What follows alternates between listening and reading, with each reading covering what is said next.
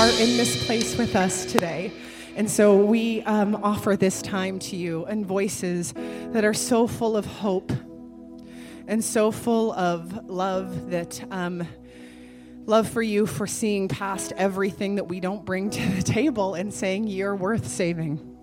And so, God, our response can't be anything but to, at a bare minimum, lift up a voice, lift up a hand, um, but give a heart uh, to you that is so grateful and in so so in awe of uh, this love that you have for all of us, for your children. Um, and so, God, we say first of all, thank you. I ask that you work and stir in all of our hearts individually and as a church community that we grow to love you more, grow to serve you more, um, grow to show you more to a world around us that so desperately needs to understand just how much they can be loved. So, Father, thank you for this time. Thank you for this place. Thank you for your Son who gave his all for us. And in his name we pray. Amen. You may be seated. Now, that was pretty good, so don't embarrass me. It, it was it was pretty good, and I and it's funny that you say that. By the way, I'm Joe Davis. He didn't I'm one of the pastors here, and the night the title of the sermon is "Don't Embarrass Me." There we go. You like how we plan those things with with prayer, and was we didn't pray about that. Just um, so let me start off with saying this. So my wife, uh, I told her I was going to talk to her today, and so she decided not to come. No. Um, She's not feeling well, but I'm going to talk about her. She is irrevocably tied to my public antics, for better or for worse. And more than once, she has said, Don't embarrass me. But she doesn't say it like, Oh, don't embarrass me. She's like, You know, that I like, Do not embarrass me. You know what I'm talking about? That, like, uh huh. And even at age 50, it strikes fear in my heart. So yesterday we were uh, we were together. We were at Busch Gardens and we were just walking through with our niece Noelle. And I told her what I was talking about today and how I was going to talk about her. And I said, "But I do better now, right? I, I don't embarrass you, right? Because you know I'm older and I'm, I'm wiser and I'm more mature." Hey, don't laugh. And her answer was her answer was, "You don't do it as much." so with that being said, I want to tell you when I was reading this week's passage uh, I was very uncomfortable because the rhetoric that Paul uses is he basically says to the Corinthians, Don't embarrass me. And it seemed like he was laying a huge guilt trip on them when it came to generosity and giving. And I just didn't want to preach it. I thought maybe I can add more verses and just kind of downplay the don't embarrass me part and go on to something else, but I couldn't because it was so clear and evident in the way that the sentences were constructed in the original language and how there was almost usually sentences in Greek run on and on, and this one was very short. so it was a, a specific point was made. Paul was saying, he starts off, and we'll read it in just a minute, but he starts off with this rhetoric that seemed like it was guilting him. I didn't want to even talk about it. But when I looked closer at the historical application of today's passage, I realized the rhetoric was born out of a close, precious, vulnerable relationship he had with this church in Corinth. Let's look at the passage. Now, it is superfluous uh, for me to write to you about the ministry for the saints. In other words, I know I keep talking about it, but I'm going to talk about it again. That's what he says. I know it's superfluous, for I know you're ready.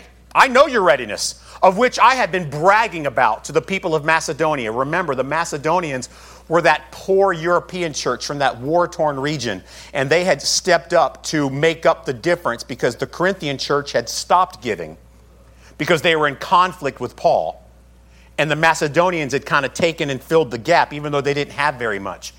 He says, For I know you're ready, of which I boast about you to the people of Macedonia, saying that Achaia has been ready since last year, and your zeal has stirred up them. He's saying, because of Macedonia and Achaia, same region, he's saying they've been giving for a year, but now that they hear that you're back on board, they're giving even more.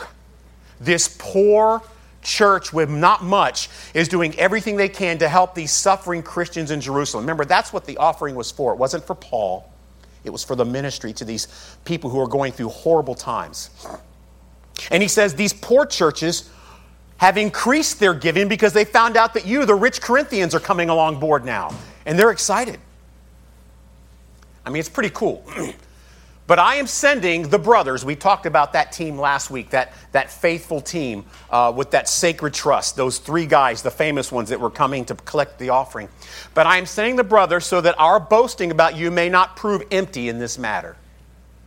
In other words, I've been bragging, now it's time for me to go pick up the thing that I've been bragging about.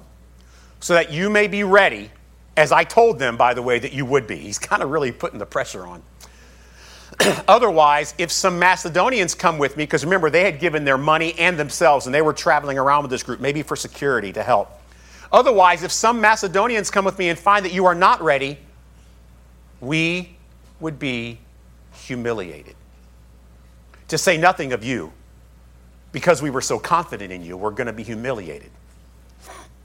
So I thought it necessary to urge the brothers to go on ahead to you, get there before me, and arrange in advance for the gift you have promised, so that it may be ready as a willing gift, not as an exaction. In other words, that you're giving it not to get something back. You're not giving this because I'm promising you that God's going to make you rich and give you a jet stream we're not going to do, you know, we're not, or Gulfstream, whatever those, those planes are. We're not doing it for that. You're doing it just because you want to help the poor, suffering, famine ridden, persecuted Christians in Jerusalem. That's a pretty harsh passage, isn't it? And so you can understand when I first read it why I was a little, I'm, I don't want to talk to my church that way. But I looked at it and I realized that he had the relationship that was able to do that. So let's look at the history. I want to talk about the Corinthian cavalry. You guys know what the cavalry is like in those old Western movies when people are hurt, you know, they're, they're getting ready to get taken out by bad guys, and, and all of a sudden, the cavalry comes over the hill and destroys all the bad guys, and everybody's united, and they have a big meal, and it's fun. so, I want to talk about some significant obstacles just to give you an understanding of the history of this, just to make sure we're in the same place, okay? Understand that money is so easy today with PayPal and wires and credit cards. I mean, checks are even a burden today, right? Writing a check. Why would you write a check? We can, you know. But in the first century, it was a huge deal to move money around. It's not paper, it's hard, heavy, bulky coins. You got to gather it all together in one place physically, manually. There's no post office to handle it. You got to do it yourself. And security, when you move these big, bulky chunks of money, is a huge issue because your shipment, frankly, is quite obvious. Oh, what you got bulging out of the sack of that uh, bag behind the, the, the donkey there? They're all little round pieces. What you got in there? It's lifesavers. Leave us alone. It's not lifesavers, it's coins. So you need multiple trustworthy people. See, modern banking eliminates all those problems.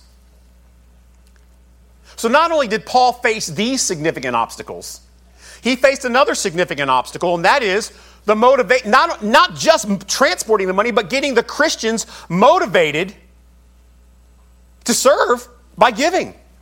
I mean, there's broken relationships, there's, there's uh, their own lives, there's self, there's a lot of things that would keep them from being able to raise funds and transport them where they need to be for these hurting Christians in Jerusalem. So there's significant obstacles. And their conflict, by the way, was well known this conflict between Corinth and Paul.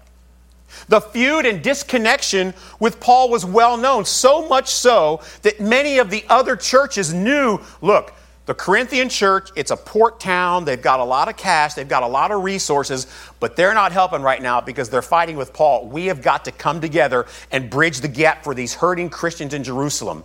These are Gentile Christians, by the way. We've got to do what we need to do to make sure they have food and shelter and clothing.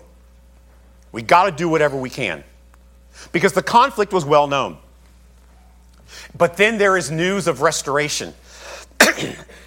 news of a precious, full restoration with Paul and has reached the churches in Macedonia where Paul happened to be through Titus. Titus says, Paul, you won't believe after that stern letter you wrote. Here's how they have uh, repented. Here's what they've said. and according to the language of 2 Corinthians, they'd already made a commitment to Titus to send to Paul. We're going to start this giving again. We're going to resume being fully connected. Remember, we talked about being connected as part of this series on generosity. And the restoration is inspiring. Everyone knows, let's just be blunt about it, everyone knows that Corinth has money. Now, Paul says not only do they have money, and since they've said they're going to give, I promise you they're going to surprise you with their generosity. And he's bragging about them. You just wait. I know you're struggling. Just wait. When this church, who loves God and loves me and loves people, when they start getting connected again, you're going to be blown away by what they accomplish. You're going to be stunned. And so people, excuse me, people are excited about it. They're counting on it. It's, it's like Sunday's coming. And we can't wait to get our brothers in Corinth back on board because we desperately are reliant on them.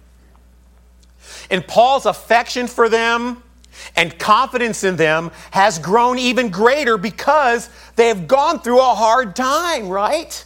And they have this restoration through a biblical process of reconciliation. And you know what I'm talking about? you can go through a hard time with a friend. And then when you have this you actually deal with it in a right way, in a healthy way, and your relationship is restored, you actually become closer in many respects because you've seen a side of each other, the bad side and the good side. You're more vulnerable, you're more intimate, you're more well known, and what begins to happen is your relationship grows deeper every time you resolve a conflict biblically. so there's this restoration news going about. It's very exciting. And then we see the idea of a desperate need right? We understand that's why they have to have immediate action. Because the generosity of the affluent Corinthians is so needed, since the poor Macedonian churches have been carrying the burden, making up the gap, we talked about that in the previous chapter, to bring the excitement to reality, to fruition, Paul expeditiously sends his team so that the Corinthian offering is ready. And then I want to talk about the main concept for the rest of our sermon today about this vulnerable reliance. it's in verse 3 and 4. I'm going to read it to you again just in case. But I am sending the brother so that our boasting about you may not prove empty in this matter, so that you may be ready, as I said you would be. Otherwise, if some Macedonians come with me and find that you're not ready, we would all be humiliated.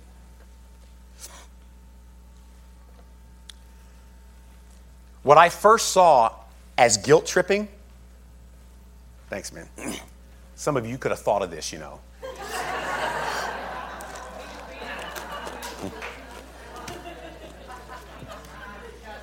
Ridiculous. oh, he's coughing. Hope he gets over it soon. It's annoying. so, what I first saw as guilt tripping, right, and Paul being out of line, like, Paul, that's kind of harsh, right? I later this week saw as vulnerable intimacy, love, and reliance. Because remember, Paul is not trying to get this offering so he can get a Cadillac. He's not personally benefiting from this collection, it's for others. In fact, he himself had been more sacrificial emotionally, spiritually, and financially than anyone else. In money, life, comfort, health, even his freedom he had sacrificed for the benefit of the church. and the Corinthian reconnection and generosity was inspiring to all these other churches. It took their generosity to greater heights because Paul said, Oh, don't worry, they're going to come through. And these smaller, poorer churches are thinking, well, man, if they're coming through, then let's really push this over the top and let's get this moving. He's been bragging about their repentance. He's been bragging about their generosity, and he's bragging about their commitment to the church, all of which were warranted and merited, by the way. And Paul is explaining how high the stakes are for him personally, emotionally, if Corinth does not come through. And Paul expresses his desperate need of them, how much he is counting on them. He is risking his reputation, his position as an apostle. By the way, the thing that one of the main reasons of Second Corinthians was to defend his apostleship, he's risking it. if he can't get the Corinthians to follow his leadership, that takes a huge hit. It would have, if they weren't able to come through, it would have a terrible impact on his authority in other regions. Paul, you said they were going to help. What's going on with you? It would put his life's work, frankly, something he had dedicated his whole adult life to, in jeopardy. Something that came along late in life, by the way. Remember, all the way up to the point that God saved him, his goal was I'm going to be the best Jewish religious person I can. And now he gives all that up to plant churches, and his whole life work is in jeopardy. Paul would be devastated, embarrassed, discouraged, and hurt. So these words, though, are actually an affirmation of how important the Corinthians are to his mission. Just not only in Jerusalem, but beyond. You, you follow what I'm saying? Paul is saying, if you guys don't come through, the whole thing is going to come crumbling. That's how much you're needed. And I'm telling you this, I'm making myself very vulnerable with how reliant I am upon you. This is my vulnerable reliance. If you don't come through, it's devastating for me. So I want to talk about the theological. Where does vulnerable reliance come from? What is it? so I, th- this is a phrase. It's not a. it's not a theological phrase. It's a Pastor Joe phrase. I kind of just made it up myself this week after reading the passage. So here's the way I would define vulnerable reliance: an unguarded, faith based relationship that relies on God's work in the hearts of others. An unguarded, in other words, you're totally open, an unguarded, faith based relationship that relies on God's work in the hearts of others. This is what Paul had for Corinth. This is beyond, by the way, generosity and giving, right? It, it definitely includes that because that's what these two chapters in Corinthians are about. It's about generosity. but this goes far beyond that. It's about how we live. Whether we live a moral life or an immoral one. We're caught up in scandal. Or whether we live a life that is scandal free. It's about how we treat each other, how we handle real conflict between each other. This is what we're talking about when we come to vulnerable reliance. That takes, by the way, to have vulnerable reliance and to rely on God's work in someone else's heart, it takes a supernatural trust in the God who lives in the hearts of your church family. It's a supernatural event because it not, does not come naturally. I mean, think about it. How else, unless it was supernatural, how else would you explain a superstar Jewish leader like Paul becoming so dependent so in love, so intimate, and so vulnerably reliant upon the work of God in the hearts of who? Gentiles in Corinth. They were the antithesis of everything he grew up with. And now they're the most important people to him in the world. That's supernatural. That only happens because of a common bond in Christ. Paul was willing to show supernatural vulnerability and reliance on God first, and then those in the church whom God had saved. Those churches that he served. And as God saves people, and as God transforms them, and as God makes them new creatures, he knits them together in common faith. And that's exactly what will happen every time if your salvation is real.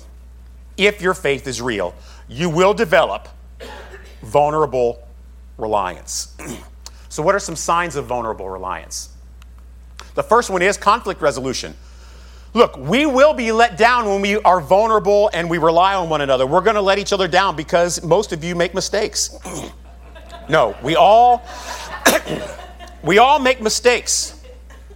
And we will let each other down. I'll let you down. I already have in the last 18 months we've been a church. But there is a motivation and a commitment to biblical resolution when conflicts come up.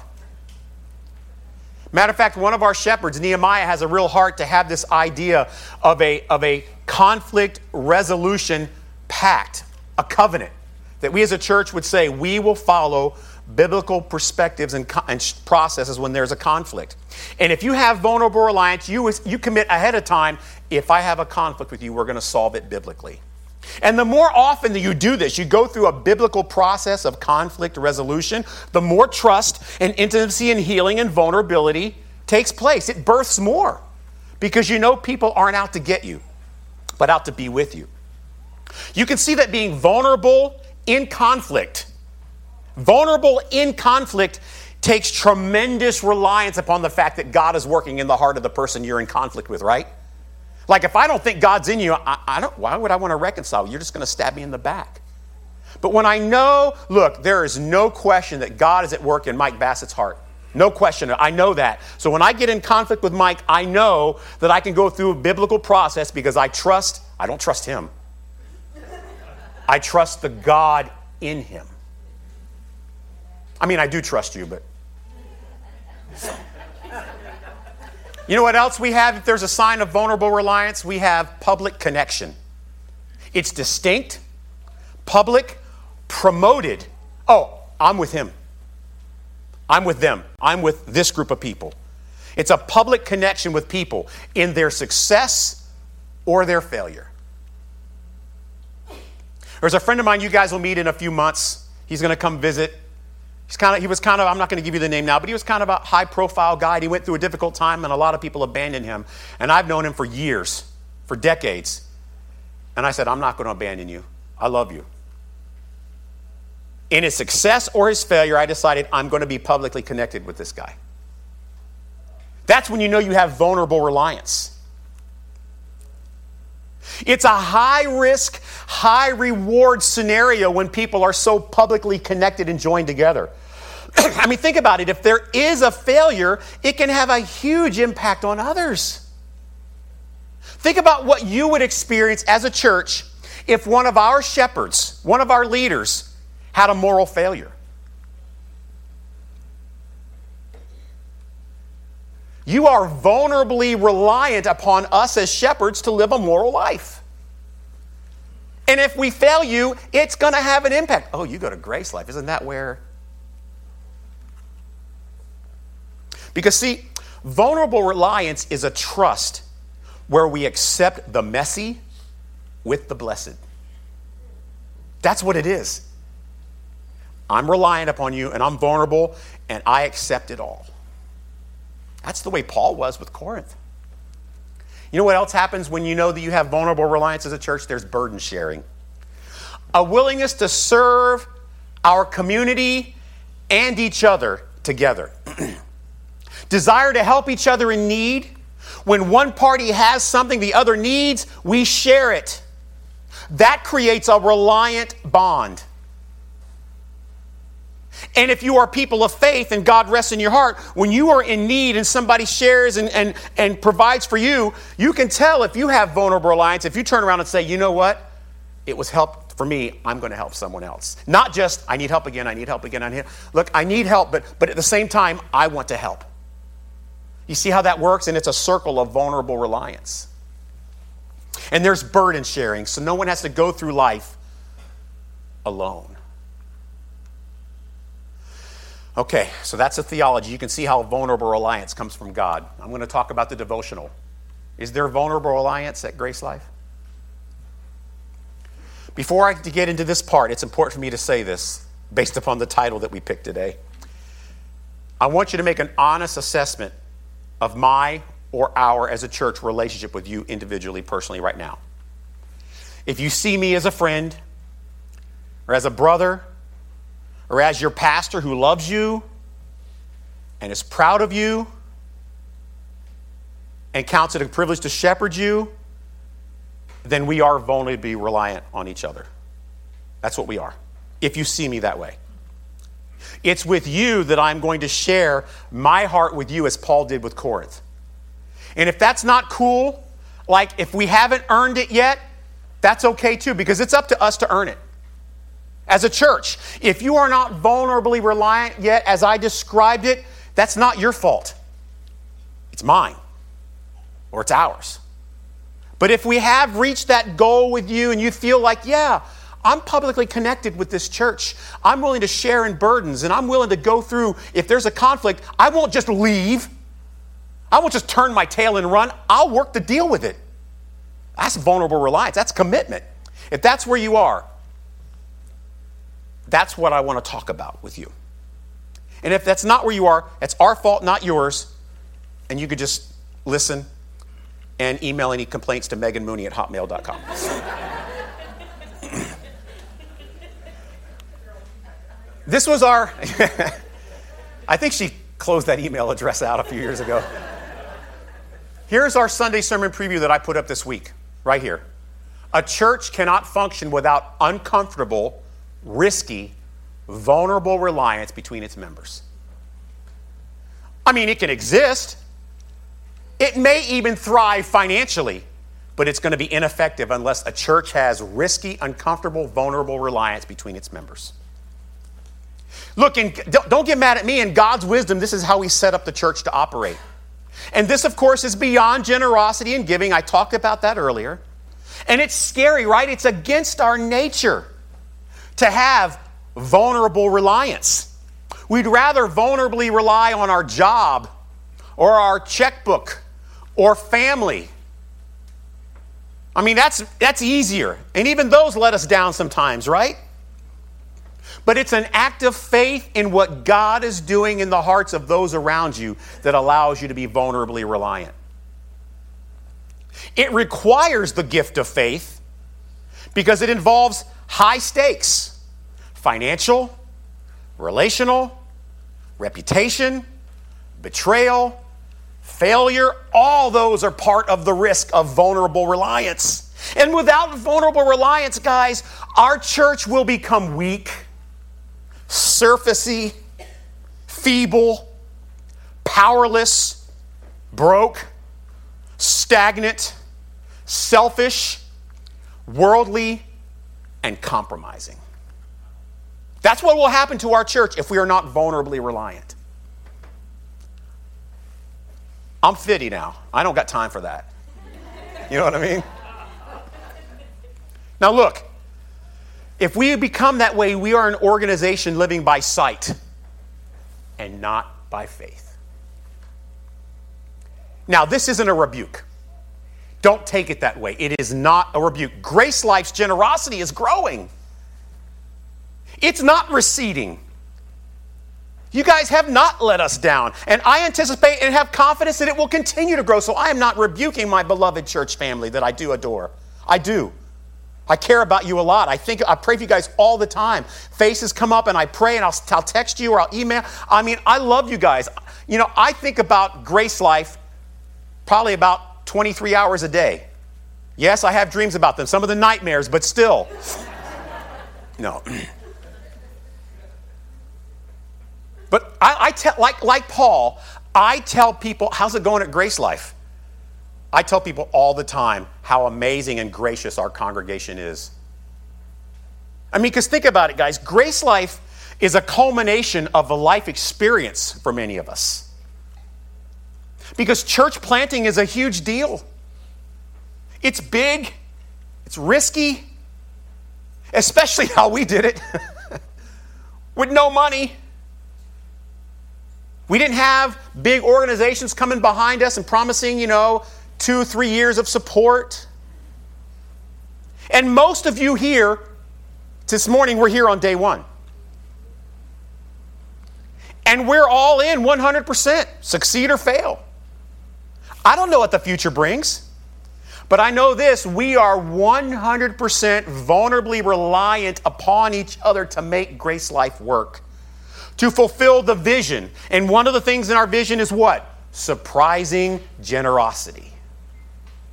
We're mobile, we're organic, we're biblical, and we're generous. The mobile one's easy because we couldn't afford a building. you know what I'm saying? Oh, we're mobile. Yeah, we don't have a building. Why? Well, we don't have any money. so we're mobile. we're organic. Oh, how you doing with that? Well, good because I don't know the rules, so we just call it organic. biblical, that's the one we're really committed to. We teach chapter by chapter, book by book, verse by verse, and we believe we're biblical. And generous. We are generous, but we want to be surprisingly generous. And I believe we're going there, and so you guys have not let me down. But if we fail, the pain would be very heavy for me and many others. That's why I want to tell you this. I want to make sure you hear this. That's why each week, when you entrust us with your surprising generosity, it's very frightening for me as your pastor. It's very humbling because you're saying, we are vulnerably reliant upon you as leaders to handle this money the right way. We talked about that last week. So I know that when you give your surprising generosity to the Grace Life coffers, it's our job to make sure that we are surprisingly generous with it in a responsible, biblical way. Look, we are still very young, relatively small enough church that our very monthly success is vulnerably reliant on all of us coming together. I think you understand that. We don't have an endowment or a foundation funding what we do. We're funded by what you do each week. But I can tell you this in all of my church experiences, and maybe because I just, this is the only one I haven't been fired from, but that's not true. I didn't get fired from the last one. But in all my, and I really do mean this, in all of my church experiences, I have never felt a sense of vulnerable reliance with a congregation as I do with Grace Life. I mean, you guys know all of my sin problems and you still show up. I know it's funny, but it's true. I've cut some of you off on 41 just in the last couple weeks. I know because you send me a text, which I read while cutting you off. It's not a good thing. It's a vicious cycle, you know? So I feel just like Paul. I have tremendous confidence in our church. But I'm also nervous, right? As Paul said, don't let me down. But I can tell you this there is no other church I would risk vulnerable reliance with than this one right here. This, this is where my vulnerable reliance lies. With you, you know why? and the reason is because I have seen firsthand what God has done through you. We started a church together, after all, in a bar. So we trust that God in our midst will keep doing His work that will lead us to be a surprisingly generous church. That's what I have for you today. So when Paul said, Don't embarrass me, I really want you to understand, I don't feel that way about you. But I have to preach what's in the text, right? and I'm committing you to be vulnerably reliant. And I hope you will do the same with one another. Dad, we can't be vulnerably reliant on, on people unless we trust what you're doing in their heart and life. I thank you that in our church at Grace Life, there is an overwhelming, immense amount of evidence that you have given these folks the gift of faith. You are transforming them, you are changing them, you are showing your work through them. And that is what gives us confidence to be vulnerably reliant with one another. In Jesus' name, amen.